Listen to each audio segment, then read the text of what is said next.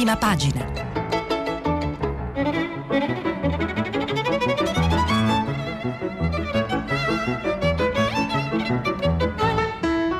Questa settimana i giornali sono letti e commentati da Stefano Cingolani, giornalista del quotidiano Il Foglio. Per intervenire telefonate al numero verde 800 050 333. Sms WhatsApp anche vocali al numero 335 56 34 296. Buongiorno, buongiorno da Stefano Cingolani, ben eh, ritrovati. Eh, la stampa oggi, comincio da qui, eh, mette in prima pagina, con titolo a tutta, a tutta pagina, la notizia che è arrivata eh, ieri sera, una vera eh, doccia fredda eh, sull'economia italiana, forse un, un, un, colpo, un colpo, duro potrebbe essere, rivelarsi anche per il governo. La notizia è che Fitch, l'agenzia di rating, il cui parere è molto importante soprattutto soprattutto per quel che riguarda il, il, il, la valutazione su, sui debiti degli stati, Fitch boccia l'Italia, scrive la stampa. Torna il rischio spread. La decisione a sorpresa dell'agenzia di rating, il debito declassato a un gradino dal livello spazzatura, cioè se il debito è valutato BBB eh, il PIL giù del, dell'8%, questo è quello che ha detto il ministro dell'economia Gualtieri. Nel ehm, eh, sottotitolo La coesione politica non reggerà, Gualtieri abbiamo fondamentali solidi, non tengono conto degli interventi nostri e dell'Europa. Eh, intanto oh, c'è eh, la notizia, ovviamente c'è anche la notizia da, dalla Germania e poi entreremo un po' nel merito per valutare bene che cosa effettivamente sta succedendo in Germania. Troppi contagiati, scrive la stampa, Germania, Francia e Spagna pensano di ripristinare la fase 1.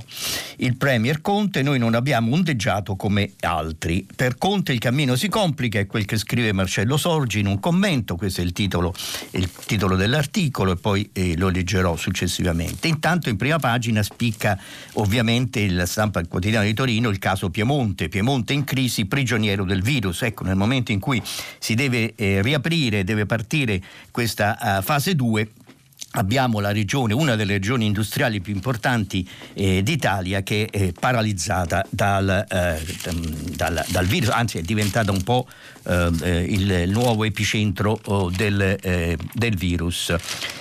la stampa lo, lo, mette, poi leggerò rapidamente anche, anche, questo, pagina 5, Piemonte, ecco cosa non ha funzionato, le aziende in rivolta, il governatore Cirio sotto il fuoco amico, fuoco amico perché le piccole e medie imprese sono state un po' il sostegno al, al successo oh, del, del centrodestra in Piemonte. Contagi senza fine e morti nelle RSA, riaprire è pericoloso, gli esperti invitano alla prudenza, troppi errori nella prima fase. E dalla, dalla stampa al uh, Corriere della Sera che titola Rischio alto serve cautela, questo è il titolo d'apertura eh, il Papa obbedire alle disposizioni, autocertificazione per chi esce, nuove regole. In Germania più contagi dopo le riaperture, ecco ancora il caso Germania. Conte sulla fase 2 non si può fare di più, il ministro Speranza possibili altre zone russe. C'è un'ampia intervista um, di Aldo Cazzullo a Vittorio Colau e la leggerò ampiamente perché Colau mette, insomma, dice delle cose concrete anche smentendo alcune delle interpretazioni o delle informazioni che sono state date eh, su, su, cosa pensa eh, la, la, task force che Colau dirige e, e, che cosa si può fare nell'immediato uh, futuro. Il titolo è occasione per rilanciare tutto il sistema Italia, insomma, poi vedremo in che senso. Eh, c'è un editoriale di Daniele Manca e adesso soldi veri, non debiti, questo è l'altro tema, ne avevamo già accennato ieri, sta emergendo ed è una, una decisione sollecitata anche dalla Banca d'Italia di dare alle imprese non solo prestiti ma eh, ehm, eh, diciamo, eh, fondi, fondi ehm, eh, finanziamenti a fondo a fondo perduto in sostanza, diciamo. Eh, gratis. Vedremo, oh, vedremo, che cosa mh, mm, il commento di Manca, diciamo, c'è mh, mm, una spinta forte su questo, credo che entrerà, uh, eh, si tratta di capire quanto e come, nel prossimo oh, decreto. In prima pagina il Corriere della Sera anche il ponte di Genova, Genova ritrova il suo ponte, un modello per il paese questo è il titolo, molti lo mettono in evidenza, come vedremo, un modello che però non, non mi sembra venga seguito nell'affrontare eh, la lotta alla pandemia. Naturalmente costruire un ponte è molto più facile, ma insomma diciamo, mm, se parliamo di modello e di eh, collaborazione tra centro e periferia, tra industria, eh, tra pubblici e privati e così via, eh, così non eh, sta funzionando per il coronavirus. Eh, nessuna potenza guiderà il mondo del dopo virus, eh, questo è il titolo del, dell'articolo di Venturini, insomma, questo è un tema, un tema importante sul quale bisognerà, um, bisognerà riflettere e vediamo, insomma, um, credo che poi nei prossimi giorni emergerà uh, sempre di più. Il tema è chi guida il, il mondo che, che si, si batte in ordine sparso, che combatte in ordine sparso contro la pandemia il Corriere della Sera, beh, poi dopo mm, naturalmente dedica molto, molto spazio anche alla, alla situazione eh, lombarda che eh, non dimentichiamo in Lombardia la, eh, diciamo una svolta, una svolta vera non c'è, c'è un miglioramento, ma non, non c'è eh, l'inversione eh, che potrebbe metterci, metterci tutti in sicurezza. La Repubblica, il titolo d'apertura è più politico, virus Conte sotto assedio. Il decreto contestato, scontro sulla eh, riapertura, pressing del PD e poi sotto il, il catenaccio Fitch declassa l'Italia, PIL a meno 8%, Gualtieri l'economia del paese è solida. Stefano Folli, l'editoriale intitolato Il fantasma dei pieni poteri, il, ehm, la Repubblica ha, pagina 3, un articolo, un retroscena di Annalisa Cuzzocrea, il Premier e il piano di riserva per sfuggire alle critiche e riaprire già il 18 maggio. Ecco, vedremo poi, lo leggerò, vediamo che cosa, che cosa vuol dire. Sempre la Repubblica, pagina 4, da Renzi a Salvini le grandi manovre per cambiare governo e il Papa che chiede prudenza e mentre l'imam parla vicini fateci riaprire le moschee entro la fine di, eh, di Ramadan. Queste sono un po' le cose che ho, ho, mi hanno colpito di più.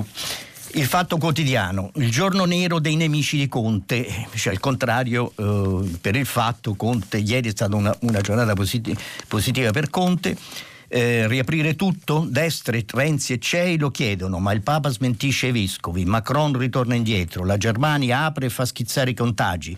Ieri altri 382 morti in Italia. In prima pagina un articolo sul rischio, il rischio mafia, diciamo, i mafiosi in cella a Roma e a Parma, i boss, facciamo le visite, così si esce con la scusa del Covid. L'avvenire, il giornale della, della uh, CEI, eh, ripartenza a freno tirato, questo è il grande titolo. In Germania risalgono i contagi, la Francia rinuncia a riaprire la scuola, la Spagna procede a tappe. Conte cautela. Dal 18 maggio forse aperture regionali. Verso il sì ammesse sicure dall'11 maggio. La regola del Papa auspica regolarizzare tutti i braccianti, questo è un altro, un altro tema importante secondo, secondo, me, quale si discute poco, insomma, credo che sia rilevante che l'avvenire lo metta in prima pagina e poi i profughi lasciati a negare i volti eh, del silenzio. L'editoriale Diego Motta, un metodo dopo la follia, ancora il ponte di Genova, eh, tutti apprezzano il metodo che ha consentito di costruire rapidamente il ponte e tutti lo, lo chiedono, tutti lo vogliono e mi sembra che pochi lo seguano.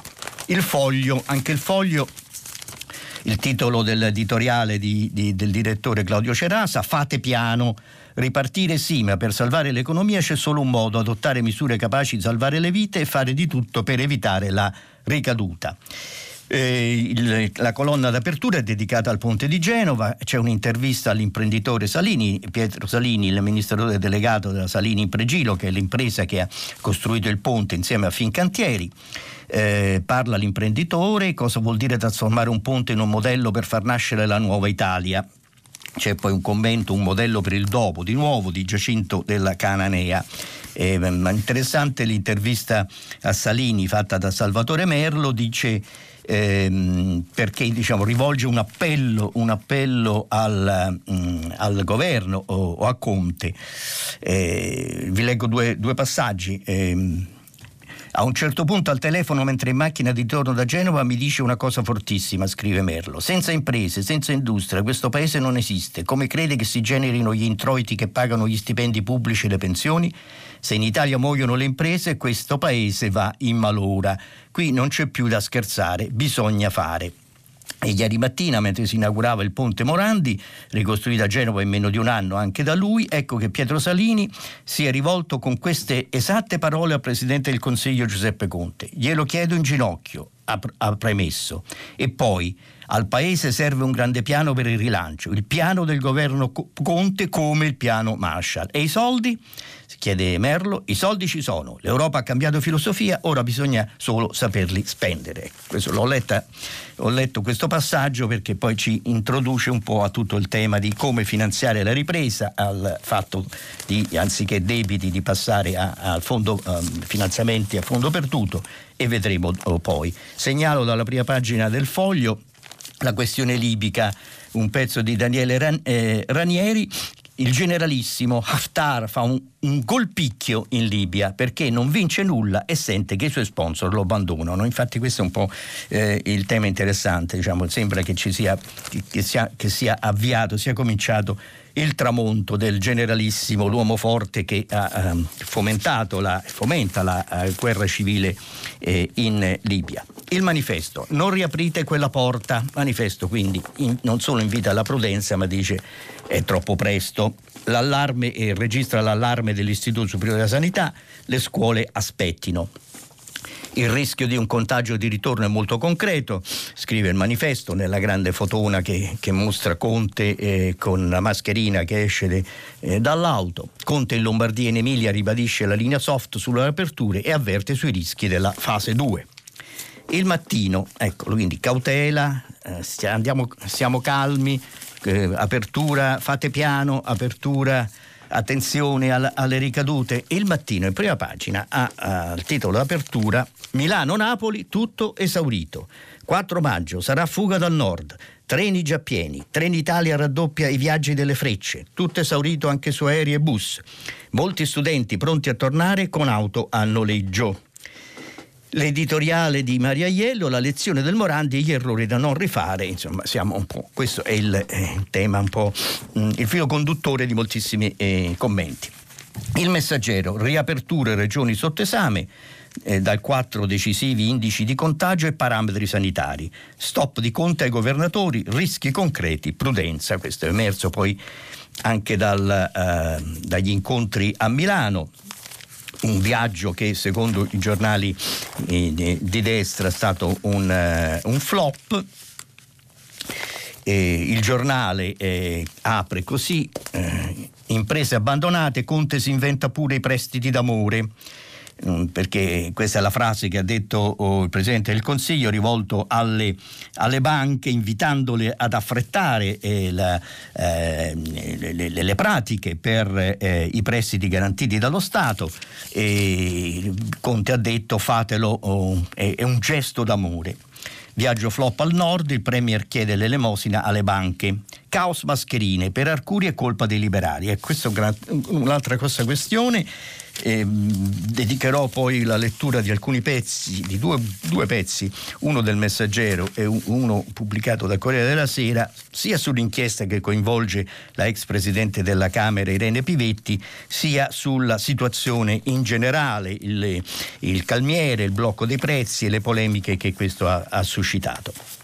Il sole 24 ore, le regole per la fase 2 le regole per evitare i rischi è il titolo, è il titolo d'apertura. Fitch declassa l'Italia, il rating scende a BBB meno con outlook stabile. Conte chiede alle banche di liberare al più presto risorse per le imprese. In prima pagina il Sole pubblica un'ampia foto dedicata allo, uh, un'immagine di una partita uh, di pallavolo femminile eh, sport, quasi 50.000 società sul filo della bancarotta, sponsorizzazioni a rischio. Allora, poi il tempo, i mercati attaccano già Conte. Fitch declassa l'Italia a BBB meno, dopo di quello il nostro debito diventerà tutto spazzatura. Siamo libero, siamo impotenti davanti a Conte come al virus, da pandemia a pandemonio. Non si sa dove ci si può spostare, chi può ripartire, come andare al lavoro. Quando arrivano i soldi si sa soltanto che appena finita l'emergenza presenteremo il conto all'uomo che ci ha rovinato. Giuseppe contestato in Lombardia e lui manda a quel paese i sindaci. E il dubbio, l'emergenza non cambia i diritti e qui c'è il tema sollevato dalla Presidente della Corte eh, Costituzionale. Allora, eh, siccome diciamo, riparto dalla fine, cioè eh, questo, questo sommario, eh, perfido oh, sommario di Libero, oh, vediamo, vediamo che, come rispondono come rispondono, oh, come risponde chi insomma, sta, sta preparando la uh, fase 2. Quindi volevo innanzitutto leggervi l'intervista a Vittorio Colau, pubblicata uh, dal Corriere della Sera e fatta da Aldo Cazzullo. Allora, eh, andiamo, uh, andiamo, alla domanda se l'epidemia può ripartire. E qui c'è un po' la, la novità, secondo me, diciamo, di, dell'approccio suggerito da Colau. Eh, l'approccio non dovrà essere nazionale e neppure regionale, ma microgeografico. Occorre intervenire il più in fretta possibile nella zona più piccola possibile. Abbiamo indicato al governo un processo. L'importante è che le misure siano tempestive, nella speranza che non siano necessarie. C'è appunto, eh, dice Cazzullo, perché trattare allo stesso modo l'Umbria, che ha meno di 10 casi al giorno, e la Lombardia? Io ho mezza famiglia a Tanzaro e mezza Brescia, risponde eh, Colau. I numeri dell'epidemia sono molto distanti. Nel lungo termine non li si può gestire allo stesso modo. Dovremo rispondere diversamente per non penalizzare le zone che hanno meno casi. L'importante è che l'Italia si doti di un sistema per condividere le informazioni. La trasparenza sarà eh, fondamentale. Molte aziende sono aperte ma non ci sono regole chiare sui test, scrive Cazzullo. Gli italiani devono abituarsi a convivere con il problema, è la risposta di Colau. Molte imprese si stanno attrezzando per inserire i test nelle loro procedure eh, di sicurezza interne. Il Comitato Tecnico Scientifico individuerà quello più affidabile. L'app, l'app l'applicazione potrà servire, servirà davvero? Potrà servire se arriva in fretta e se, le, e, e se, la scarica la grande maggioranza degli italiani. Insomma, due sì molto, eh, molto, importanti, perché insomma, diciamo che sollevano i due dubbi fondamentali. Il terzo dubbio è quello che riguarda la privacy, il controllo, insomma, saremo tutti, il grande fratello saprà tutto quello che facciamo. No, non è così, risponde eh, Colau. Non è stato scelto il sistema centralizzato che manteneva l'identità di tutti i contatti. È stata scelta l'altra soluzione, quella Apple-Google. I contatti so, stanno solo sui telefonini delle persone. Quando scopro di essere contagiato, sono io che metto dentro un codice che rilascia una serie di codici alle persone con cui sono entrato in contatto. Tutto avviene in modo anonimo. L'individuo viene informato dal sistema, ma il sistema non sa chi sono i due. La privacy dei due individui è mantenuta, nessuno conosce l'altro. Il sistema sanitario locale, se vorrà, potrà disegnare l'app in modo da contattare i cittadini, ma in trasparenza. Questo mi sembra una precisazione molto eh, importante e che un chiarimento diciamo, che f- finora non avevo non avevo mai eh, letto. Pensa davvero che gli italiani la scaricheranno? Se gli verrà spiegato bene lo faranno. Eh, sostiene Colau. Se vivessi in un piccolo paese e fossi contagiato, avviserei chi mi è stato vicino di stare attento. L'app lo fa in automatico e anonimamente. Mi avviserebbe che sono stato in contatto con un contagiato e devo chiamare il servizio sanitario. Come faranno i negozianti ad attendere il 18 maggio? chiede Cazzullo. Le riaperture di negozi e bar, e tantomeno delle chiese, non sono di competenza del nostro comitato, sono decise dal governo sulla base di input sanitari. Noi siamo advisor ed è stato chiesto di dare consigli su come far ripartire costruzioni e, mani- e manifattura. Ecco, se, eh, Cazzullo dice, ma um, si dice che siete troppi voi eh, eh, consiglieri, consulenti, eh, task force, eh, troppi, risponde eh, Colavo, la Presidenza del Consiglio ha creato tre strutture. Il commissario Covid che garantisce che arrivino mascherine e altro materiale, il comitato tecnico scientifico che esiste in tutti i paesi e noi che siamo chiamati ora a fare proposte per il rilancio per il 2020 e il 2021. Ma lei è qui per prendere il posto di Conte, chiede Cazzullo. Non ho nessuna intenzione di fare politica. Mi è stato chiesto di aiutare a gestire una fase complicata con un gruppo di persone esperte di diverse materie. Chi gliel'ha chiesto, Conte o Mattarella? Il presidente Conte, risponde Colau. Stavo passeggiando in giardino, qui a Londra si può. Ho chiesto due ore per avvisare la General Atlantic, cui dedicavo metà del mio tempo, e le altre società a cui collaboravo. Oh, la questione dei sessantenni. Eh, non abbiamo mai proposto di chiudere in casa i sessantenni. L'hanno creduto in tanti, anche Fiorello, dice Colau. Abbiamo solo posto il tema dei muratori nei piccoli cantieri e dei lavoratori nelle manifatture minori. Una smentita rispetto a quello che era stato, eh, è uscito fuori eh, sui, sui, media. Quali misure proporrà per il rilancio? chiede Cazzullo. Siamo all'inizio, abbiamo appena ascoltato il Presidente della conferenza dei rettori, nei prossimi giorni sentiremo tutte le eh, categorie e così via. È l'occasione per ricostruire la macchina dello Stato, non solo, è l'occasione per rilanciare tutto il sistema Italia eh, dice Colau, il Paese ha imparato a usare le nuove tecnologie e i nuovi strumenti per comunicare. Dobbiamo ammodernare i modelli commerciali delle nostre imprese, aumentare le partecipazioni femminili al lavoro, sostenendo al contempo la natalità, aiutando le madri che lavorano. Vasto programma, eh, questo lo dico soltanto io. Si andrà in vacanza quest'estate? Spero di sì. Andremo più vicini, avremo un turismo più locale. La sua città Brescia è tra le più colpite, chiede Cazzullo. Molte aziende chiuderanno al nord o l'economia ripartirà? E questo secondo me è la domanda eh, più angosciante per, tu, per tutti noi. Colau risponde direi di sì che ripartirà. Non è un sì senza condizioni. Bisogna aiutare le imprese sul fronte della liquidità, ammodernarne le strutture produttive e distributive, farle lavorare con meno uh, gravami amministrativi e meno complicazioni. Lo di- tutti lo dicono, ma nessuno lo fa perché è difficile farlo, ma il momento è adesso. Servirà un intervento dello Stato, spero temporaneo, senza sussidi a lungo termine. La Cassa Depositi e Prestiti può essere lo strumento giusto. Fra 12 e 18 mesi potremmo aver superato la tempesta.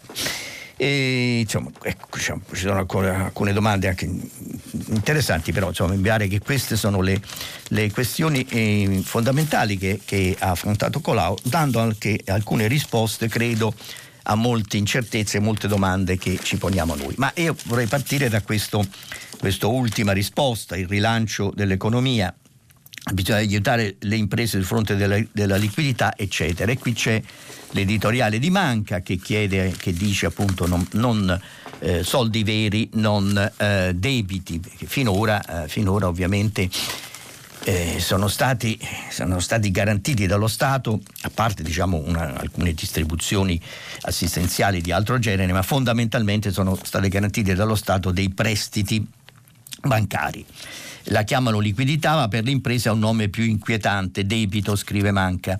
Che si tratti dei 25.000 euro garantiti interamente dallo Stato, degli altri scaglioni fino a 800.000 euro e oltre, in ogni caso sono soldi che le aziende dovranno restituire. Che si tratti di un bar fermo da settimane o di una piccola impresa manifatturiera pronta a ripartire, le domande sono le stesse. Avrò ancora i miei clienti, sarò pagato, riuscirò a pagare i miei fornitori. Si poteva scegliere una strada scrive Manca, che prevedesse, se non per tutte, per alcune tipologie di aziende dei contributi a fondo perduto, dei trasferimenti diretti.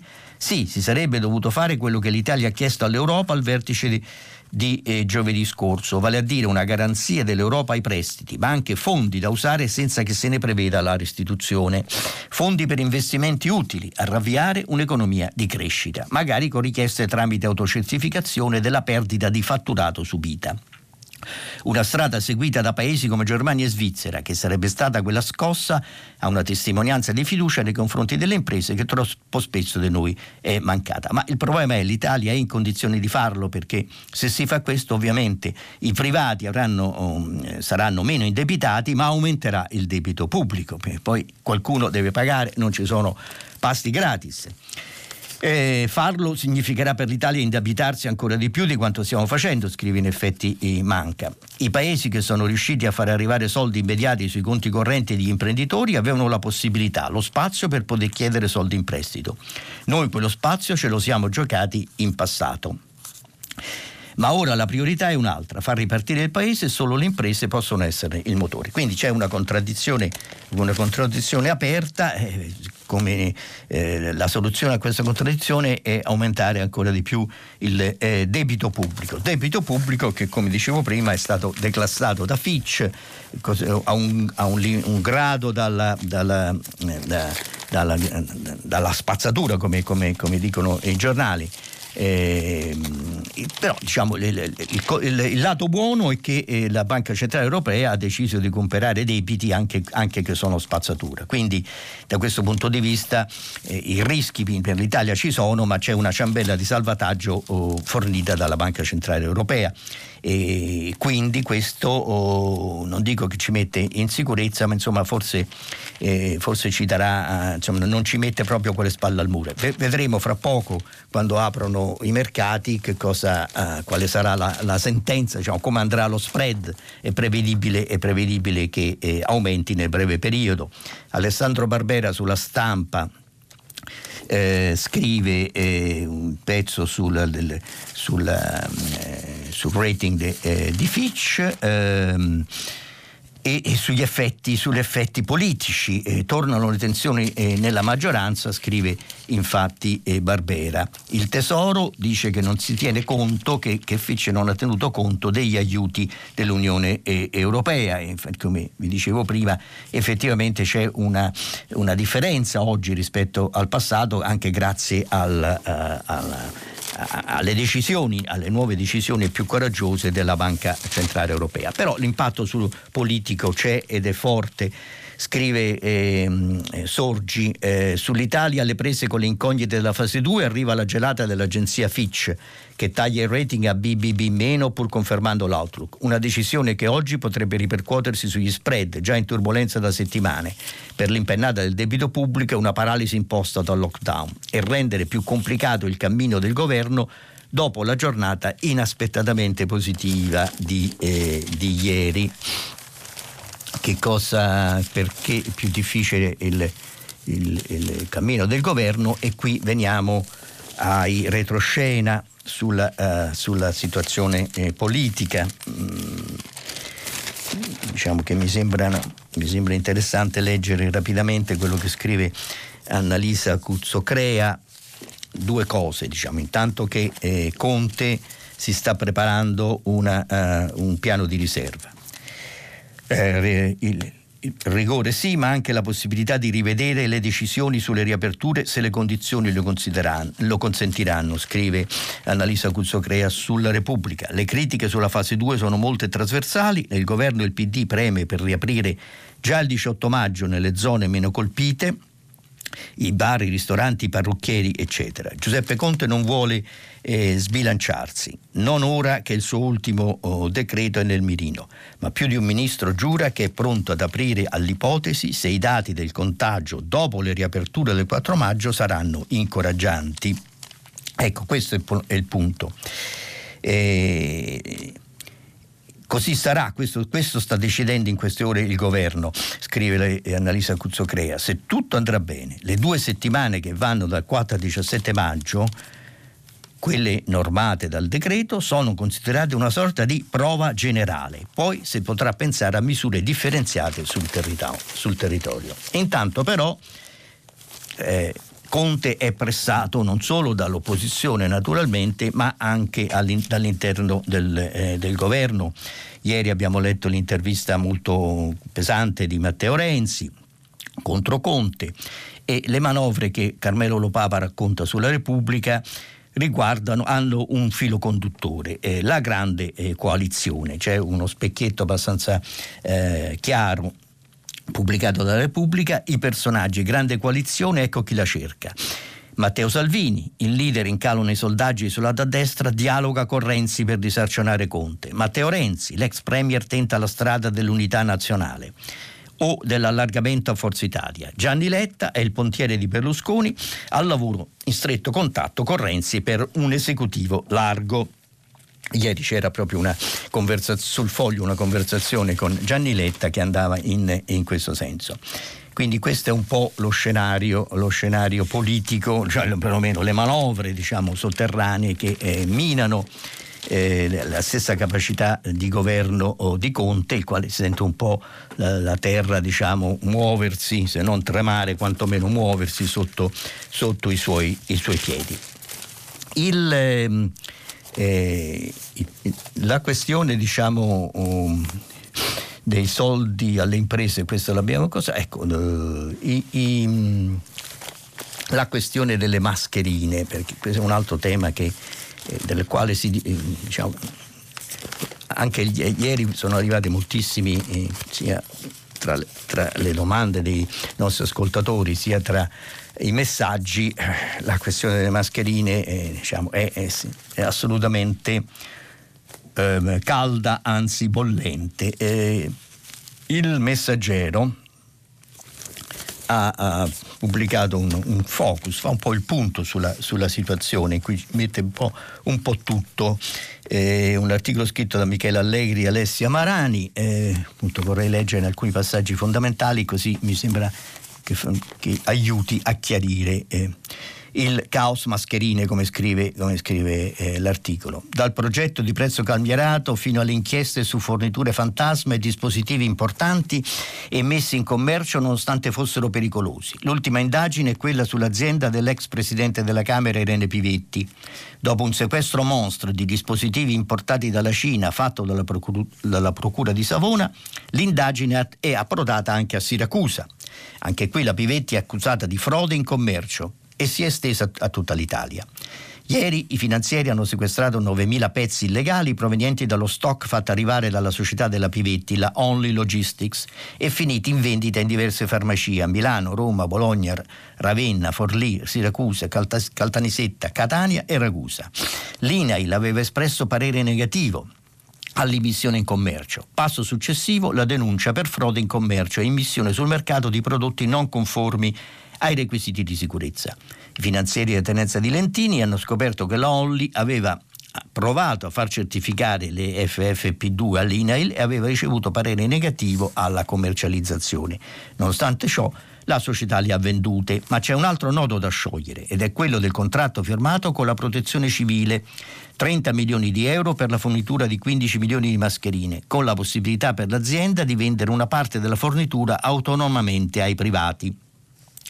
Ed è proprio questo l'altro fronte dell'inchiesta, stabilire se quel contratto fosse regolare e se dispositivi fossero stati messi in commercio, come sembra, a prezzi gonfiati. La difesa della Pivetti dice un'indecenza, la mia impresa è, è seria. Eh, poi l'altro tema sono i prezzi, poi la catena e le imprese, però qui diciamo, faccio un, un passaggio all'articolo di Claudio Bozza e Mario Gerevini pubblicato sul Corriere della Sera che chiarisce che, eh, che cos'è questa società questa società che fa capo a Irene e Pivetti. Come ha fatto una piccola società come la Only Logistics, scrivono eh, eh, i giornalisti del Corriere, appena 70.000 euro come ultimo fatturato ad aggiudicarsi una fornitura da 30 milioni di euro? Parte delle risposte si possono trovare ricostruendo la galassia dell'ex leghista. La Irene Pivetti Corporation è un gruppo fatto di fondazioni, cooperative, onlus e società internazionali. Promette e vende, virgolette, consulenza e, rela- e relazioni, ma di affari veri se ne vedono pochi. Nebbia molta è un insidioso fallimento in corso. Si chiama Only Italia, la rete di business proiettata verso la Cina rete nazionale di distribuzione e promozione sul grande mercato cinese, tra virgolette. Però il sito onlyitalia.it, registrato da una società di Parma che fa capo a una onlus gestita dalla Pivetti, è inaccessibile. Eppur essendoci continui richiami al nostro paese, la sede delle due principali società, diciamo le holding, è fuori dai confini nazionali. Una, la Only Italia Club, sta a San Marino, l'altra, Only Italia Tech Trade, in Polonia. Eppure non c'è traccia tangibile di proiezioni internazionali del business. San Marino non è certo Pechino. La piccola Repubblica però garantisce una certa efficienza burocratica, un sistema bancario protetto, riservatezza, rapporti e, e, trattati economici con la Cina. Dati economici consolidati non sono disponibili e il fatturato della logistics, che come dice il nome fa consulenza nella distribuzione di merci, è come quello di un parrucchiere, 72 mila euro. I ricavi sono i grandi assenti di questo arcipelago societario. Il gruppo europeo di interesse economico per lo sviluppo dell'Eurasia e del Mediterraneo, tra virgolette, non ha finora lasciato tracce nel promuovere grandi opere infrastrutturali. Nel frattempo è fallita la società di servizi per la Cina, controllata dalla Polonia. Una volta si chiamava Only Italia e basta, ma quando le cose hanno cominciato ad andare male hanno cambiato il nome, poi il crack per 118.494,47 euro. Dentro la società fallita erano entrati alcuni azionisti di Parma, riconducibili in gran parte alla eh, LTBF Learn to be Free, Onlus, che ha l'obiettivo di, cre- di, creare opportunità di lavoro per persone in difficoltà dal punto di vista economico. Presidente Irene Pivetti. L'ipotesi di reato è, incon- è inconsistente, dice l'avvocato eh, Mirko Palumbo, le caratteristiche delle mascherine rispettano alla lettera il contratto di lavorazione civile e confido che saranno tutte dissequestrate. Il tema dei torniamo all'altro aspetto, quello dei prezzi, che ha suscitato molte polemiche. La polemica sui prezzi cambierati a 50 centesimi che sono previsti per la fase 2. Il rischio è che il progetto diventi un boomerang se non riesce a controllare anche l'intera filiera di, filiera di produzione, a partire dalle materie prime. La preoccupazione è stata sollevata dagli stessi imprenditori che negli ultimi 40 giorni, in, in 108, hanno risposto all'invito del governo a convertire o ad aumentare le linee di produzione a disposizione della protezione civile. In cinque hanno già sottoscritto accordi in grado, secondo il commissario Domenico Arcuri, di fornire 660 milioni di mascherine al prezzo medio di 0,39 centesimi, che oscillerà a seconda del tipo di prodotto. Il problema però è che molti dicono che i costi di produzione sono uh, più elevati, almeno uh, superiori ai, ai, 50 centesimi previsti. Chi, chi paga, che, chi copre eh, la differenza? Questo è eh, il punto. Eh, per contenere i costi il governo è pronto ad acquistare grandi quantitativi da immettere gratis sul mercato. Arcuri ha polemizzato, ha polemizzato con un'impostazione diciamo eh, eh liberale eh, che dice ma insomma i prezzi li, li, definisce il mercato, se voi eh, mettete un blocco e dei prezzi inferiori, inferiori al costo di produzione o mancherà eh, il prodotto oppure appunto qualcun altro, cioè lo Stato dovrà coprire, dovrà coprire eh, la perdita degli imprenditori e quindi ci avvitiamo in un altro circolo vizioso come quello, come quello che eh, dei, dei, dei, dei, finanziamenti a fondo perduto, perché a fondo perduto sono poi in realtà pagati, non sono perduti, sono pagati dai eh, eh, contribuenti. Una questione, eh, vi avevo annunciato prima, la faccenda della, eh, della Germania. Eh, che cosa è successo davvero in Germania? Perché questa è una. Tutti i giornali dicono: avete visto in Germania, hanno aperto hanno aperto troppo presto e sono ricaduti dalla padella nella brace. È effettivamente così. Dalla Repubblica, volevo citarvi il, eh, l'articolo della corrispondente Tonia Mastrobuoni che mette un po' i puntini sulle, sulle I, sulle U potremmo dire essendo in Germania. Allora, dice, eh, scrive la Mastrobuoni, continuiamo a restare il più possibile a casa, a rispettare le restrizioni, a mantenere in media una distanza di un metro e mezzo tra noi. Lothar Wieler è stato netto, questo è il quotidiano sforzo di aggiornare la Germania sull'epidemia, il direttore dell'istituto Koch ha chiarito ieri che il tasso di contagio della Germania oscilla intorno allo 0,91. Lunedì era salita a 1, ieri è scesa a 0,9. In soldoni ogni paziente infetto ne contagia quasi un altro. E quel quasi è impattante perché sotto quota 1 la curva dell'epidemia scende. Quando sale al di sopra di quel tasso la malattia accelera a, a, a metà aprile era lo 0,7. Eh, e adesso siamo oh, a, questo 0,9 che è un po' anziché essere il punto di svolta negativo, diciamo è una sorta di, eh, eh, di plateau, insomma, l'altopiano dove, eh, dal quale non si riesce, non, non si scende, insomma, se, il rischio è che, si, è che, si, salga di nuovo a livello 1. Il tasso di contagio dello 0,9 è stato rilevato da giorni, scrive eh, Tonia Mastrobuoni. Più che un, un, picco sarebbe corretto parlare di un plateau, appunto, di una cifra che è rimasta stabile per un po'. Per ora sembra un appiattimento della curva, insomma, ma è importante anche un altro fatto. In una fase in cui i contagi rallentano e i nuovi casi diminuiscono, le oscillazioni sono molto forti. Ovvio, un conto è se si ragiona su variazioni quotidiane di 3.000 persone, un conto di 1.000. Quindi l'Istituto Koch invita a riflettere sul fatto che in una fase di minori casi le variazioni sul tasso di contagio rischiano di essere più forti. Di conseguenza, e Lothar Wieler lo ha detto spesso in queste settimane, quel numero non va assolutamente preso come riferimento unico per misurare la gravità dell'economia. Insomma, comunque problemi ci sono naturalmente, però questo mi sembra diciamo, molto puntuale per eh, non cadere in, in semplificazioni come, come, eh, come, spesso si fa. Un vero passo indietro sulla scuola è, è, è invece è, è stato fatto in Francia. Ehm, ieri il primo ministro francese Edouard Philippe ha detto oh, chiaramente insomma, che bisogna, che bisogna uh, attendere per, per, eh, per quella che, chiam, che, noi chiamiamo la fase 2, noi italiani chiamiamo la fase 2. La Spagna, anche la Spagna punta alla nuova normalità entro la fine di giugno, scrive eh, eh, la Repubblica nel suo, nel suo articolo sulla situazione eh, spagnola. Sanchez annuncia un piano in quattro fasi, gestito dal governo ma applicato su base provinciale. Ecco, questo un po', un po è, mi sembra di capire che è un po' la linea verso la quale un, tutti vanno, c'è cioè una sorta di, eh, di, maggiore flessibilità, insomma, di eh, microgeografico, l'ha chiamato, l'ha chiamato Colà nella sua intervista. Adesso sicuramente diciamo, forse sarà, sarà, micro o non proprio micro, ma sicuramente eh, sarà gestito in modo oh, diverso a seconda delle eh, diverse eh, situazioni. Eh, ancora avevo lasciato, avevo lasciato un po' per ultimo un tema che vi avevo annunciato, che è quello di insomma, come, come, il mondo nel suo complesso di grandi potenze stanno affrontando questa battaglia che eh, sarà o non sarà una guerra, ma comunque è una battaglia contro un nemico eh, sconosciuto e potentissimo che eh, non sappiamo come eh, affrontare.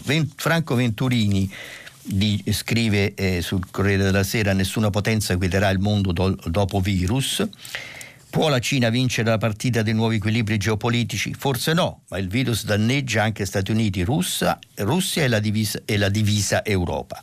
E allora chi comanderà?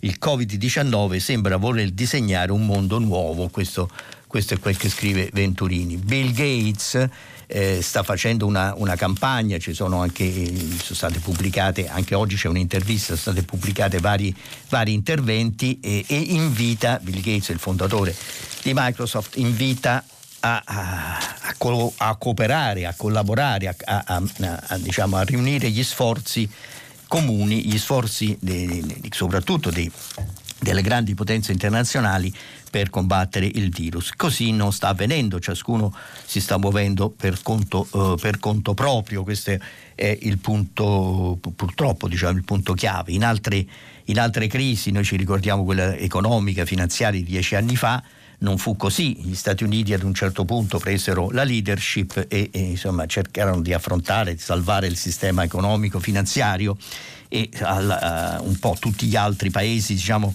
uh, seguirono, uh, così non sta, non sta accadendo. Ehm, Venturini si chiede sarà la Cina che ne è stata la prima vittima a vincere la più grande partita del Covid-19 quella delle gerarchie mondiali e dei nuovi equilibri politici? Questo era l'interrogativo che si poneva la scorsa settimana all'Economist, si diceva sarà la Cina la vincitrice di questa, di questa guerra, chiamiamola così? Sarà l'ibrido capital comunista di Pechino a gestire meglio degli altri le novità che la pandemia porta con sé e che tendono a favorire i regimi autoritari rispetto alle democrazie dell'Occidente? La risposta è, di Venturini è no, non lo crediamo. Scrive, ma il coronavirus sta danneggiando fortemente anche gli Stati Uniti di Trump o chi gli succederà a novembre. E lo stesso si può dire della Russia di Putin, oppure dell'Europa che conferma ogni giorno divisioni e macchinosità dei suoi processi decisionali. E allora chi comanderà? A ben vedere il Covid-19 sembra volerci regalare un mondo nuovo con tutte le rivalità di quello vecchio, ma con una particolarità inedita almeno nel dopoguerra, l'assenza di una potenza guida e al suo posto una sorta di condominio riottoso e instabile, attraversato dalle lotte per la supremazia tecnologica sanitaria più che eh, militare.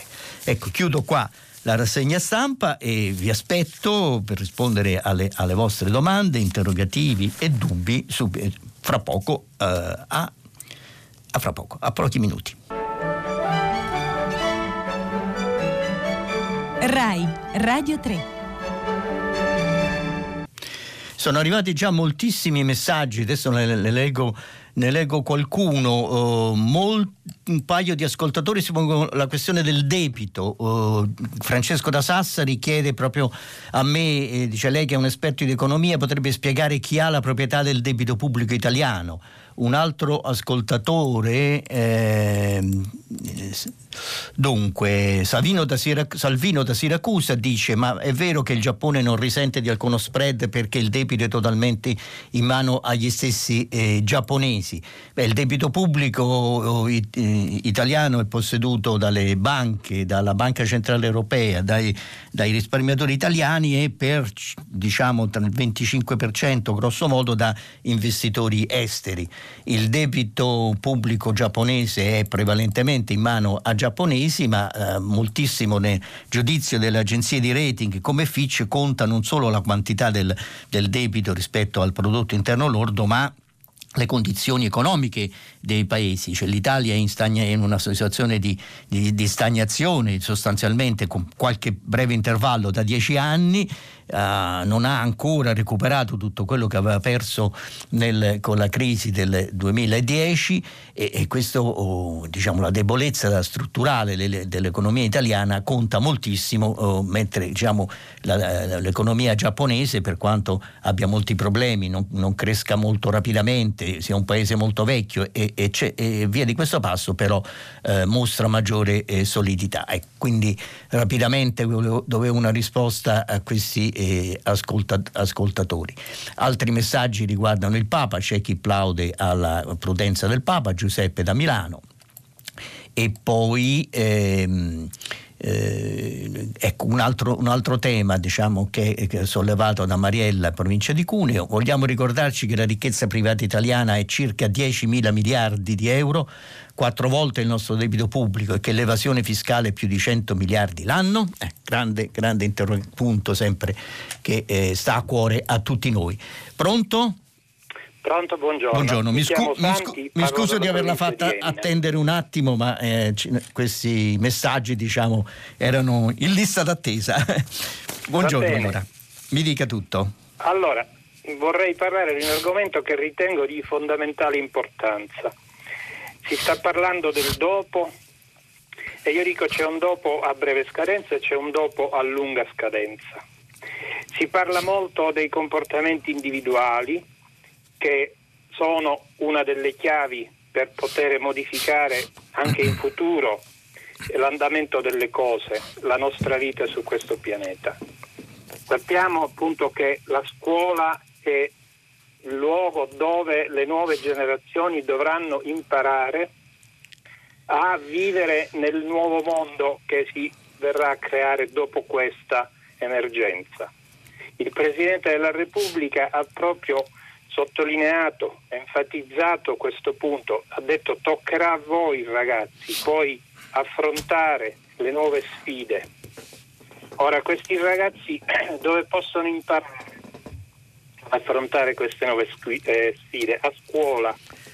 Sì. E allora io direi il compito della scuola in questo dopo a breve scadenza, ma per il dopo a lunga scadenza, sarà quello di educare i ragazzi a nuovi comportamenti virtuosi.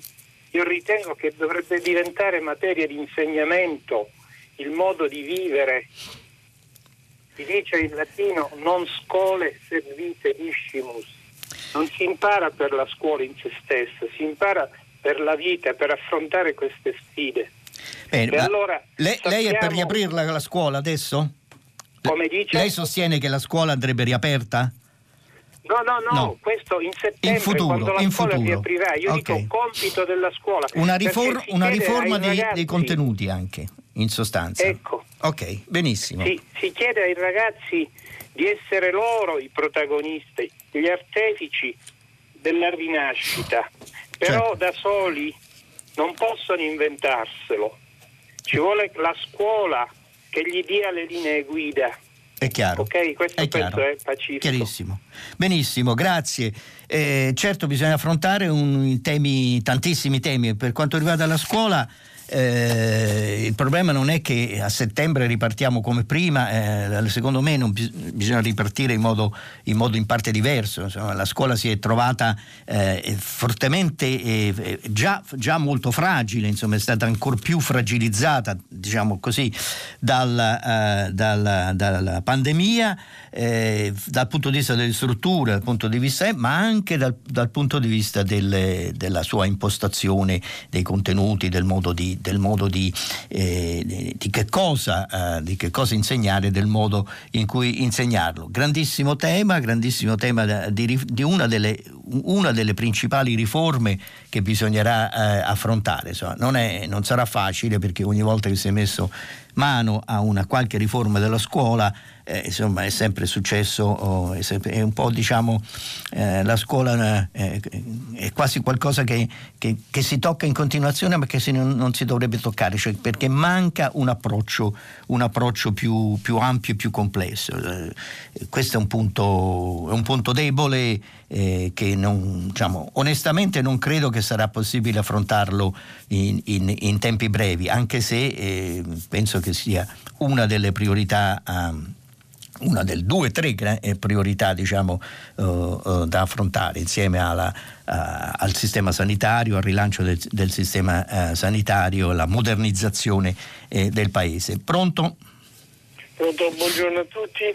Mi chiamo Claudio e telefono da Roma. Sì. Quello che vorrei chiedere lo premetto con un'affermazione che mh, io ideologicamente in linea di massima e in maniera netta non sono un oppositore a questo governo e che eh, qui in casa non siamo eh, vivo di lavoro pubblico, insomma non, non, sono né un artigiano né un commerciante né un imprenditore. Queste sono due piccole premesse perché eh, quello che mi preme è l'aspetto economico di questa crisi, che è l'altra faccia della medaglia, sì. cioè la problematica ha due, ha due, fondamentali punti critici, quello sanitario e quello economico. Rispetto a questo punto sento tantissime lamentele in rete da amici, da parenti, che non arrivano i fondi, i, i prestiti non sono erogati velocemente, eh, i sussidi non sono ancora dati, eccetera. Allora quello che chiedo a lei Cingolani come giornalista oppure che chiedo a uffici governativi istituzionali è che ci sia una task force, una, un ufficio stampa, una conferenza stampa similare a quella che viene fatta per eh, la, l'andamento della problematica sanitaria e che però segua di passo passo quelle che sono eh, le operatività rispetto ai prestiti, i sussidi, i fondi, gli interventi, sì. perché secondo me la chiarezza che poi fa pure da stimolo eh, spesso per queste cose, eh, a questo punto è fondamentale sui problemi economici, penso io. Grazie, eh, ma dovrebbe occuparsene la task force di, di Colau, cioè eh, la, lo, l'intervista che, mh, a Colau oggi sul Corriere della Sera, ehm, eh, Colau, il manager, dice esattamente che insomma, il compito è pensare a come, a come, a come ripartire e pensare come ripartire è fondamentale controllare che eh, le decisioni prese dal governo, già prese dal governo e quelle che verranno prese vengano, eh, di, di, si passi dal dire al fare e ci si passi in modo eh, molto rapido. C'è una sorta di grande muraglia che oggi sta di fronte eh, ai cittadini, di fronte alle imprese, di fronte alle famiglie. Questa grande muraglia è costituita dai, dai ritardi eh, molto spesso per ragioni, eh, per ragioni eh, burocratiche, ma per la, la farraginosità anche in cui, eh, con, con, la quale diciamo, l'approccio farraginoso oh, alle, ai, provvedimenti, ai, provvedimenti, presi. C'è il problema delle banche, le quali tutti dicono che in, in, con un click, basta un click per, dare, per, per ottenere il prestito, soprattutto sotto i 25 mila eh, euro, e in realtà non basta un click, ci vogliono oh, procedure anche se semplificate, ma comunque, comunque eh, ci sono e sono uh, abbastanza è abbastanza complicato anche per il singolo cittadino capire, capire, come procedere e che cosa fare. Però eh, un'altra task force non la farei, francamente, ce ne sono già parecchi e credo che debba essere quella di, eh, guidata da Colau a, ad occuparsi di questo.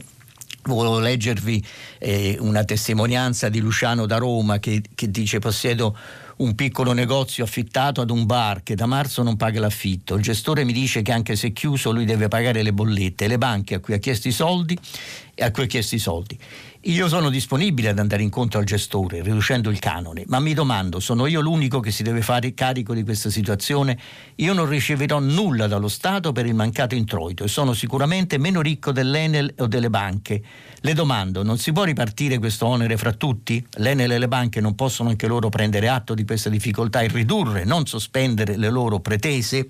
E questo è un punto, un punto chiave Oggi se ne si discute, molti giornali c'è, soprattutto sul Corriere della Sera, questa, questa cosa dice no, no, non, non, debiti ma soldi, soldi, veri, cioè a fondo perduto. Questo è punto, uno dei punti in, in, importanti dei quali si, si, sta discutendo, lo stesso governo sta discutendo in vista del nuovo, del nuovo oh, decreto oh, economico. E certo diciamo, ripartire l'onere fra tutti è, è, cosa, è una cosa fondamentale, è un, un punto chiave. Come farlo? Farlo e come convincerlo, e, insomma, qui, qui diciamo eh, casca l'asino. Pronto? Pronto? Sì, buongiorno. Sì, buongiorno. Eh, mi chiamo Elisabetta e chiamo da Roma. Sì. Eh, senta, io volevo parlare della ripartenza. Allora, questa pandemia pare che ci ha insegnato molte cose, soprattutto in termini di delocalizzazione, di tagli alla sanità, però ci ha invitato anche a mettere l'attenzione all'igiene e all'aspetto ecologico. Mm-hmm. Ora sentiamo nuove parole come particolato, no? che pare che sia, no? che contenga, trasporti questo virus. Ma chissà. Dice, punto interrogativo. Forse. Ah, sì, pare. Però c'è un'inchiesta anche dell'Organizzazione Mondiale della Sanità del 2019 che ha posta 80.000 decessi l'anno quelli per inquinamento. La maggior parte viene certo dalle, dagli impianti, bisognerebbe controllare questa contabilizzazione speriamo, ma anche dai cassi di scarico, soprattutto a Milano e Torino. Va bene. Allora, si dice che nulla tornerà come prima. Io penso che il governo, qui critichiamo tutti, ma un compito pazzesco per gestire salute e economia con una responsabilità grandissima. No? E certamente ancora non hanno detto molto sul trasporto, ma staranno decidendo con le amministrazioni comunali no? come tenere, poter tenere distanziate le persone. Purtroppo si è sentito parlare pure di incentivare il mezzo privato, cioè l'automobile, bici e il resto, ma l'automobile rende pericoloso la circolazione degli altri mezzi sia per gli incidenti sia per i gas di scarico. Allora la mia mi chiedo, l'Europa vuole condizionare gli aiuti all'investimento nella sanità, no? Sia cura che prevenzione, ma forse la spesa per un migliore sistema di trasporto pubblico si può considerare una spesa per la salute sia per prevenire i contagi negli assembramenti, sia appunto per l'inquinamento. E allora dico perché non cerchiamo di creare una città diversa? Io sto a Roma, spero che non si torni a quella di due mesi fa, no? con molti mezzi di trasporto pubblico poco inquinanti, piste ciclabili, tram e mezzi anche la domenica perché i cittadini sono costretti a sprecare ore e ore la domenica alle fermate degli autobus. Approfittino i sindaci, specie a Roma ma anche nella città, per potenziare e migliorare il trasporto pubblico. E Beh. poi la pulizia, no? ci dicono gli scienziati lavatevi le mani, tenete la cassa pulita, cambiate l'aria. Pensiamo in quali condizioni sia Roma, una città così bella che abbiamo ereditato, abbiamo una responsabilità verso i cittadini e verso tutto il mondo. Le vie, si, io solo nelle vie principali passano i mezzi che le lavano. Io nella mia, che è una bella traversa, su una via principale sono almeno 15 anni che non vedo passare nessuno. Questi cassonetti non si lavano mai e una fonte di germi, di maleodore, si potrebbero inventare dei camion dove periodicamente i cassonetti vengono igienizzati. E io okay. poi sarei pure, termino qui, per il ritorno un po' al lavoro umano, no? Prima c'erano due persone che prendevano il cassonetto e l'agganciavano, ora il camion, a parte la depressione di lavorare sempre da soli e l'incentivo all'occupazione, loro agganciavano il, il cassonetto, ora il camion tira su, cadono i cartoni, vanno a finire sotto il cassonetto non parliamo del verde che sonda dai reticolati che nessuno... D'accordo sì, signora, abbiamo, uh, il, il, quadro che ci ha dipinto è, è assolutamente eh, diciamo, terrorizzante ma realistico e credo che questo sia... Uh, il, I problemi per la ripresa saranno moltissimi, insomma, naturalmente c'è, c'è quello de- ecologico, c'è quello uh, dell'organizzazione dei servizi mm, lei ha sollevato la questione del, del tra- trasporto pubblico e e, e, chiede più mezzi pubblici e meno automobili. Eh, temo che nel breve periodo succederà il contrario, i mezzi pubblici saranno, saranno oh, meno mh, eh, frequentati per una serie di ragioni, intanto per come saranno, oh, sarà saranno, organizzati, ma poi perché ci sarà un po' una reazione spontanea a, tra, a, a usare l'auto propria anziché i mezzi pubblici per paura del contagio, per paura della, della trasmissione eh, del virus. E questo nel breve periodo sicuramente complicherà moltissimo sia eh, diciamo, la, uh, la, condizione dell'aria nelle grandi città, ma sia anche eh, i tempi di percorrenza, il traffico. E questo sono è un punto sul quale bisognerà che le amministrazioni locali poi riflettano, riflettano con, eh, con, grande attenzione. Come risolvere, come com- combinare l'uscita dalla pandemia e una, una, condizione ambientale migliore, una riduzione dell'inquinamento, eccetera, beh, insomma, appunto, grandissima domanda. Eh, ci sono tante piccole risposte, non c'è ancora eh, una risposta. Pronto? Pronto? Sì parla Mario da Roma. Senta, complimenti per la vostra, è, praticamente è una cassaforte delle idee che riescono a essere emesse. Io parlo di utopia. L'utopia sarebbe questa, il mondo adesso può cambiare per curare la terra e l'uomo una parte, dico solo una parte, delle spese militari con accordo tra i governi che faccia sì che questa parte vada per la sanità, la terra e l'uomo dovrebbe essere proposta dal giornalismo mondiale per unificare tutti.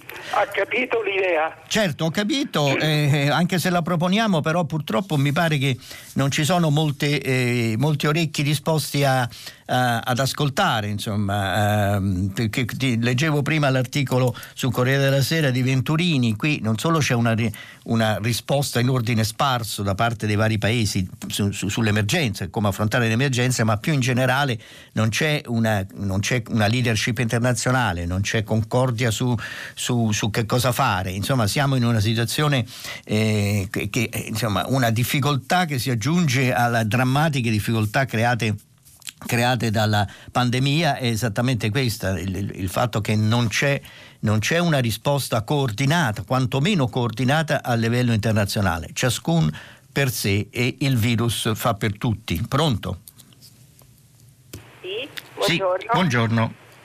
Sì, sono Olga da Pisa. Sì. Io ho chiamato perché volevo fare presente un problema che penso accomuni molti di noi in questo momento, che è il problema del rapporto con le banche.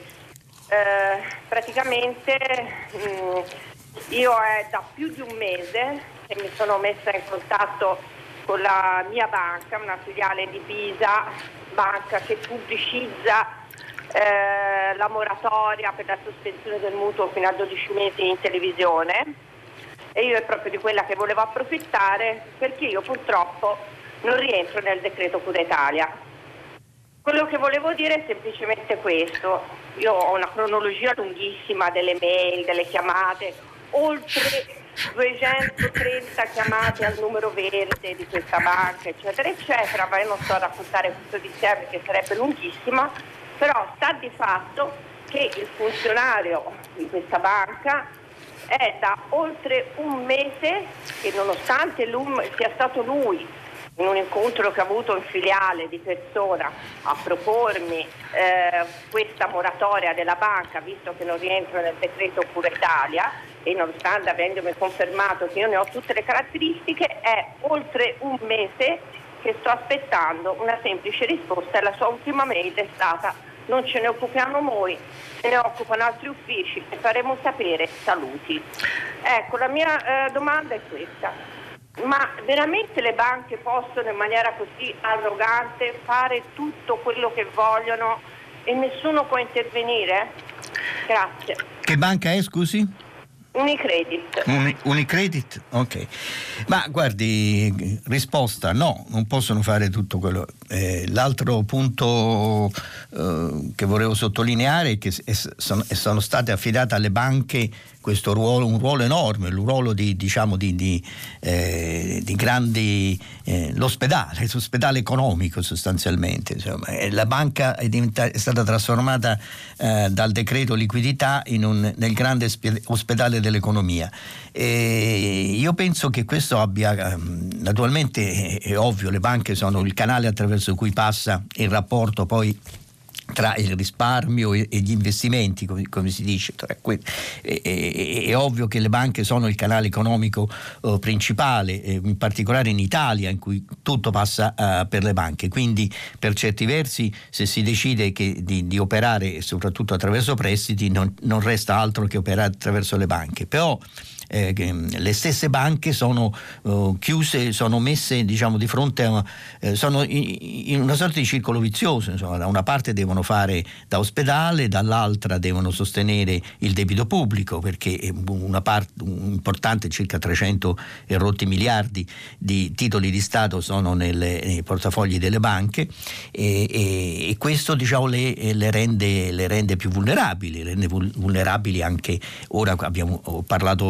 oggi sui giornali hanno questo, um, la notizia su Fitch che eh, ha abbassato il, il rating de, sul debito italiano, eh, abbassa anche il rating sulle banche, quindi le banche sono molto, molto più deboli perdono oh, le, le, azioni bancarie perdono moltissimo oh, in borsa eh, insomma banche eh, con maggiori eh, eh, responsabilità e banche nello stesso tempo più vulnerabili e più deboli. È una contraddizione molto molto forte forse una contraddizione alla quale, alla quale eh, va pensato da parte anche della, delle autorità di, eh, di governo.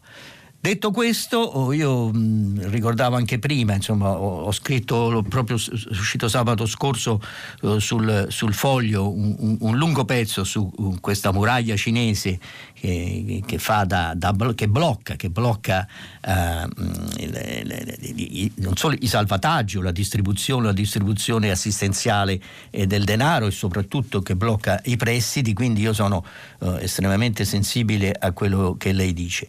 Perché le banche si comportano così? Le banche eh, debbono essere, ehm, debbono essere messe di fronte delle, alle loro responsabilità in modo molto, molto più chiaro e molto più netto e non si possono coprire di fronte al fatto che le procedure sono complesse, che appunto l'organizzazione, c'è un problema organizzativo o, o, o che insomma guai se una banca non risponde al eh, cliente è, è, colpa, è, colpa, della banca a prescindere dalla, eh, dalla risposta. Pronto?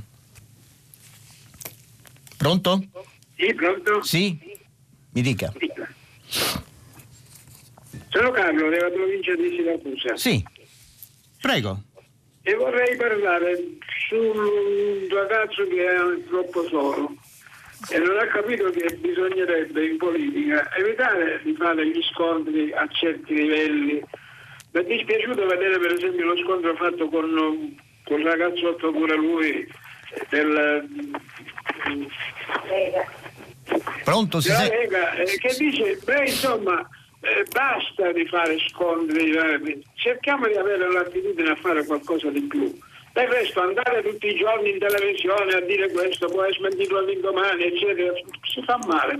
Fa male a se stesso perché i romani dicevano che bisogna essere in oculos, bisogna stare di fronte agli occhi ma come complimento di modo per luogo, non in oculis, un momento fisso, sempre messo là a parlare, a dire, la sera fa un, un decreto, la mattina poi ci vuole un altro prote- una, una, descrizione migliore per capire che cosa ha voluto dire, il discorso per esempio che riguarda i familiari, eh, basta con queste cose qua. Ok, d'accordo, accolgo sua, il suo invito, basta con, con le liti, tutti parlano del modello del ponte Morandi, che il ponte, il ponte ponte, diciamo il nuovo ponte, quello che sostituisce il ponte Morandi, il nuovo ponte di Genova che è stato boh, eh, diciamo, completato oh, in tempi record, soprattutto, soprattutto per l'Italia, grazie alla collaborazione tra tutti i soggetti, dalle imprese al comune, alla regione, al governo eh, e via di questo passo. Eh, non sta avvenendo così, non sta avvenendo così nella gestione delle, delle, dell'emergenza corona, coronavirus. Eh, questo è un, è un, dato di fatto. Eh, può, oh, può, cambiare questa situazione, ci sono gli inviti del Presidente Mattarella, de, del Papa, delle, de, de, di tanti eh, a Concordia, eccetera, ma eh, francamente, eh, se devo essere sincero, non vedo non vedo per il momento oh, chi possa accogliere, accogliere veramente eh, questi inviti. Ci sono queste manovre di cui parlavo, eh, leggevo oggi gli articoli, articoli sul, sui quotidiani, eh, per creare, per arrivare a un governo di, di larghe intese, insomma una, una, una grande eh, coalizione però mi sembrano, mi sembrano appunto eh, manovre eh, in corso sicuramente, ma le condizioni non ci sono, non mi sembra eh, molto, molto, realistico. Ehm, quello che io temo è che anche in vista del declassamento fatto dall'agenzia di rating Fitch sul debito italiano, eccetera, una, e in vista del, eh, de, delle conseguenze economico-sociali che saranno ancora più evidenti a, a mano a mano che la, veramente la fase 2 eh, a, aprirà la strada alla ripresa, eh, temo che eh, questo ci porti a una situazione di, eh, eh, diciamo, di crisi economica, di emergenza economica, insomma, che faccia un po'... Che, che una serie di queste scintille facciano esplodere questa, eh, questa benzina che, che, che, sta lì pronta, pronta a, a, incendiarsi. Eh, non lo so, non voglio essere, non voglio essere pessimista, perché io non, non tendo a fare, a fare diciamo, ehm, eh, scenari apocalittici, però mi sembra che eh, soltanto uno shock uno, un nuovo shock che si aggiunge a quello che già, che già stiamo sopportando potrebbe potrebbe sbloccare la situazione e, e avviare la strada per, per una, una, gestione più, eh, più eh, eh, diciamo, concorde o comunque diciamo, diversa della crisi e forse chissà anche a un nuovo scenario, eh, scenario politico. Pronto? Buongiorno, sono Buongiorno. Stefano da Pescara. Sì. Mi dica. Niente, volevo sottolineare che mh, abbiamo già conosciuto eh, nei decreti, nei DPCM di questa emergenza eh, l'indeterminatezza che eh, adesso sulla, sulla, definizione congiunti, no? sì. eh, cioè nell'ultimo decreto. Eh, ricordiamoci la, la, la, definizione dello stato di necessità, si può uscire sì. Eh, per stato di necessità e tra l'altro anche col rischio della sanzione penale ma eh, dire stato di necessità, eh, voglio dire, qual è lo stato di necessità? Allora, sia ehm, quello eh, che questo qui della, della, della, definizione dei congiunti espone il cittadino all'arbitrio di chi eh, a suo giudizio deve decidere quale sia lo stato di necessità e se eh, il cittadino si trova effettivamente in uno stato di necessità.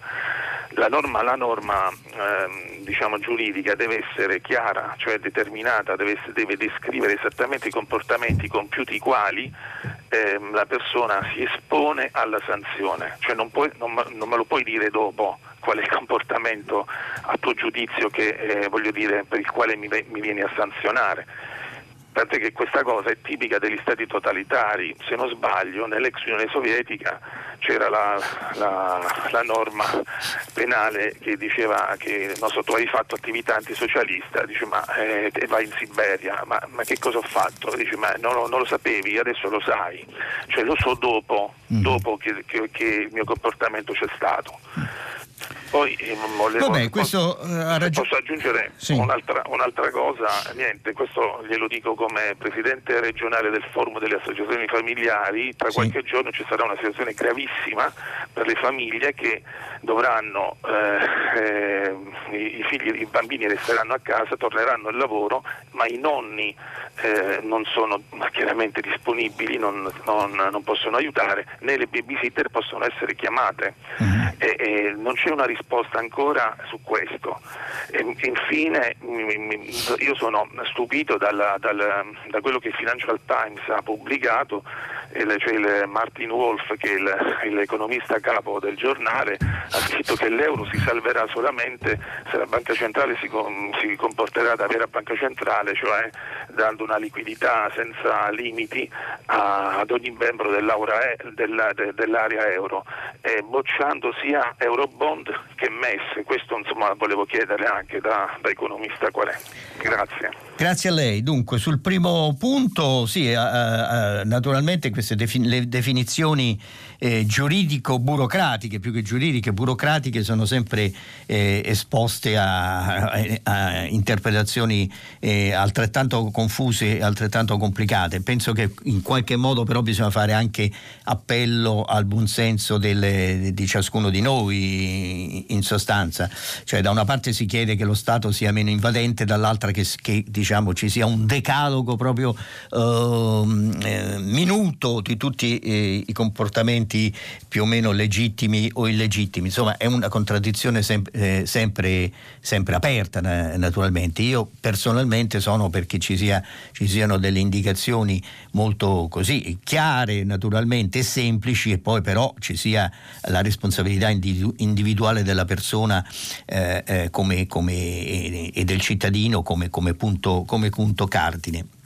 La questione familiare che lei ha sollevato è, è, davanti agli occhi di tutti, tantissimi ascoltatori, chiunque di noi, chiunque sia in queste situazioni eh, lo sa e qui è punto, uno dei punti deboli, eh, ha ragione lei, del, eh, del, de, dei provvedimenti del governo. Il governo ha detto ci stiamo pensando, cioè ha detto Conte, Gualtieri, hanno detto eh, stiamo pensando che fare, eh, come dare un contributo, un contributo soprattutto per, eh, per babysitting, eccetera. Però insomma stiamo pensando, ma ancora eh, siamo arrivati al, al, momento e ancora non, non si vede nulla. a voler essere diciamo, speranzosi e ottimisti e aspettiamo di vedere questo secondo, questo secondo decreto se ci sarà mh, qualcosa, ma insomma dubito che ci possa essere una, una, soluzione a una contraddizione così ampia e così profonda. Infine la questione della banca centrale. Beh, eh, non è che boccia il, il MES eh, o che eh, la banca centrale sta facendo la fu- sua funzione da, di, di, prestatore di ultima istanza, come si suol dire, cioè sta comprando, sta innanzitutto fornendo liquidità alle banche senza limiti e poi sta comprando titoli di Stato oh, anche, dicevo prima, quelli degli Stati, che, quelli che hanno un rating basso, quelli considerati spazzatura, tanto com- come diciamo noi giornalisti, cioè la Banca Centrale Europea sta comprando moltissimo, eh, moltissimo fino a 1100 miliardi nel, eh, di qui a fine, eh, a fine, anno. E poi eh, Christine Lagarde, la Presidente, ha detto che poi diciamo, si ricomincerà, dipende un po' eh, dalla situazione. C'è una differenza tra quello che sta facendo la Banca Centrale Europea e altre banche come la Banca d'Inghilterra la, o la Federal Reserve americana o la Banca del Giappone, cioè loro comprano direttamente i titoli di sta- eh, emessi, i titoli pubblici emessi dai, dai, governi, mentre la Banca Centrale Europea la compra indirettamente, cioè va sul mercato e compra quelli, eh, quelli che ci sono. C'è una differenza in questo? Beh, la differenza è eh, intanto di, di, di, di, impatto, di forze e, e di, messaggio naturalmente. Insomma, una banca centrale compra direttamente i titoli dello Stato al mercato da... Eh, una chiara indicazione che insomma qui non c'è eh, diciamo la speculazione ha meno, ha meno spazi insomma. In, in, in lo spread diciamo ha, ha meno, meno oh, spazi di manovra meno possibilità di, eh, di aumentare.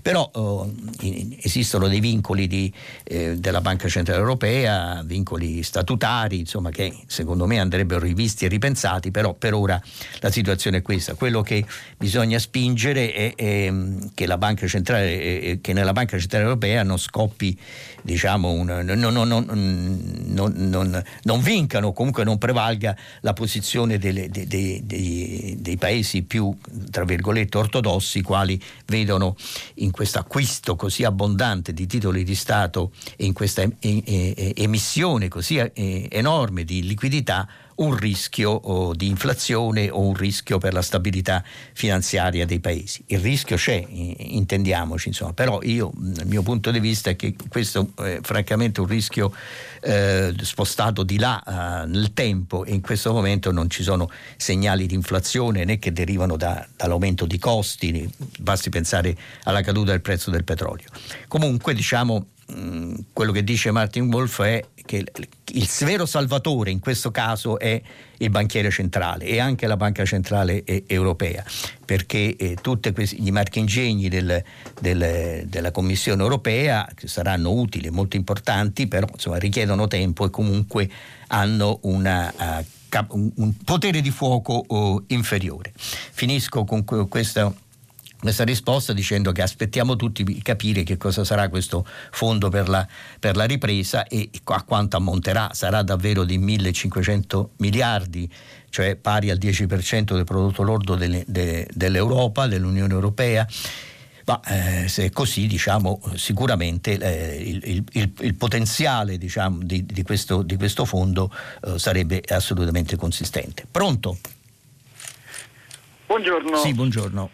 Buongiorno, salve. Io sono Lorenzo da Roma e ho 26 anni, lavoravo nel turismo prima che incominciasse tutta questa situazione e francamente sono molto deluso da, dall'eliminazione delle nostre libertà che ci sta dando questo governo e dall'incertezza assoluta che stiamo avendo sul mercato del lavoro. Noi non ci sentiamo assolutamente tutelati né, da, né dal discorso. Scusi, lei da... è nel turismo in che senso? Che cosa, in quale io ramo? Lavoravo, io lavoravo nel turismo, lavoravo in un'azienda che eh, affittava, a, che affittava a degli, ai turisti delle case, delle case vacanze. Mm, ok.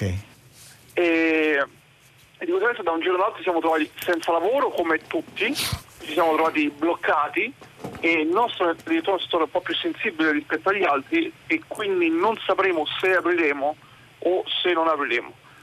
Mm. E, ed è una situazione drammatica, ed è una situazione drammatica almeno, almeno per noi.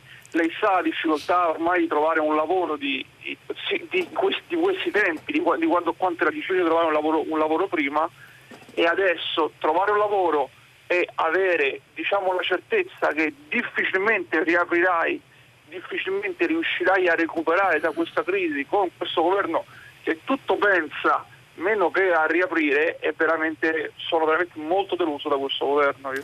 Ok, beh, tutto pensa salvo a riaprire, eh, beh, qui come sappiamo siamo, eh, siamo tutti divisi, diciamo, l'opinione pubblica, la gente, i cittadini, i giornali, cioè, c'è chi dice che apre, sta aprendo troppo tardi, troppo presto e c'è chi dice che invece non apre eh, a sufficienza. Certo che per, sul turismo si è abbattuta una catastrofe, punto, eh, non c'è, non c'è altro da dire come affrontare questa catastrofe catastrofe non è chiaro, non è chiaro non solo in Italia ma non è chiaro in nessun paese, non è chiaro nemmeno in Francia dove, che pure, lo ricordo, è il principale eh, approdo turistico europeo e dove esistono catene di grandi alberghi che eh, non esistono in Italia, dove ci, ci basiamo fondamentalmente moltissimo sul, sulla, piccola, sulla, piccola, impresa, sulle case, eh, bed, and break, bed, and breakfast e cose di questo genere. Quindi nessuno sa come affrontare la questione del turismo. L'unico modo di affrontarla adesso è eh, fornire, offrire liquidità alle piccole imprese e sostegni,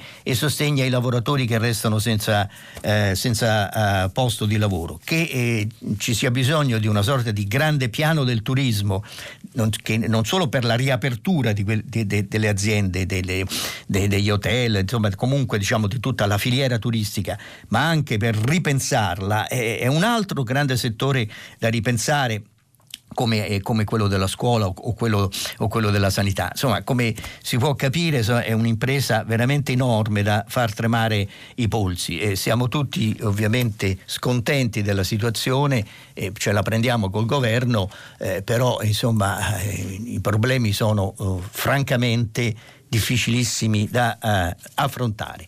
Bene, chiudo oh, qui l'ultima uh, telefonata. E ci, dopo il giornale radio ci sarà Silvia Bencivelli con pagina 3 e a seguire le novità musicali di primo movimento alle 10. Come sempre, tutta la città ne parla per approfondire un tema posto oggi proprio da voi ascoltatori. Potete riascoltarci sul sito di Radio 3. A domani da Stefano Cingolani. Stefano Cingolani, giornalista del quotidiano Il Foglio, ha letto e commentato i giornali di oggi.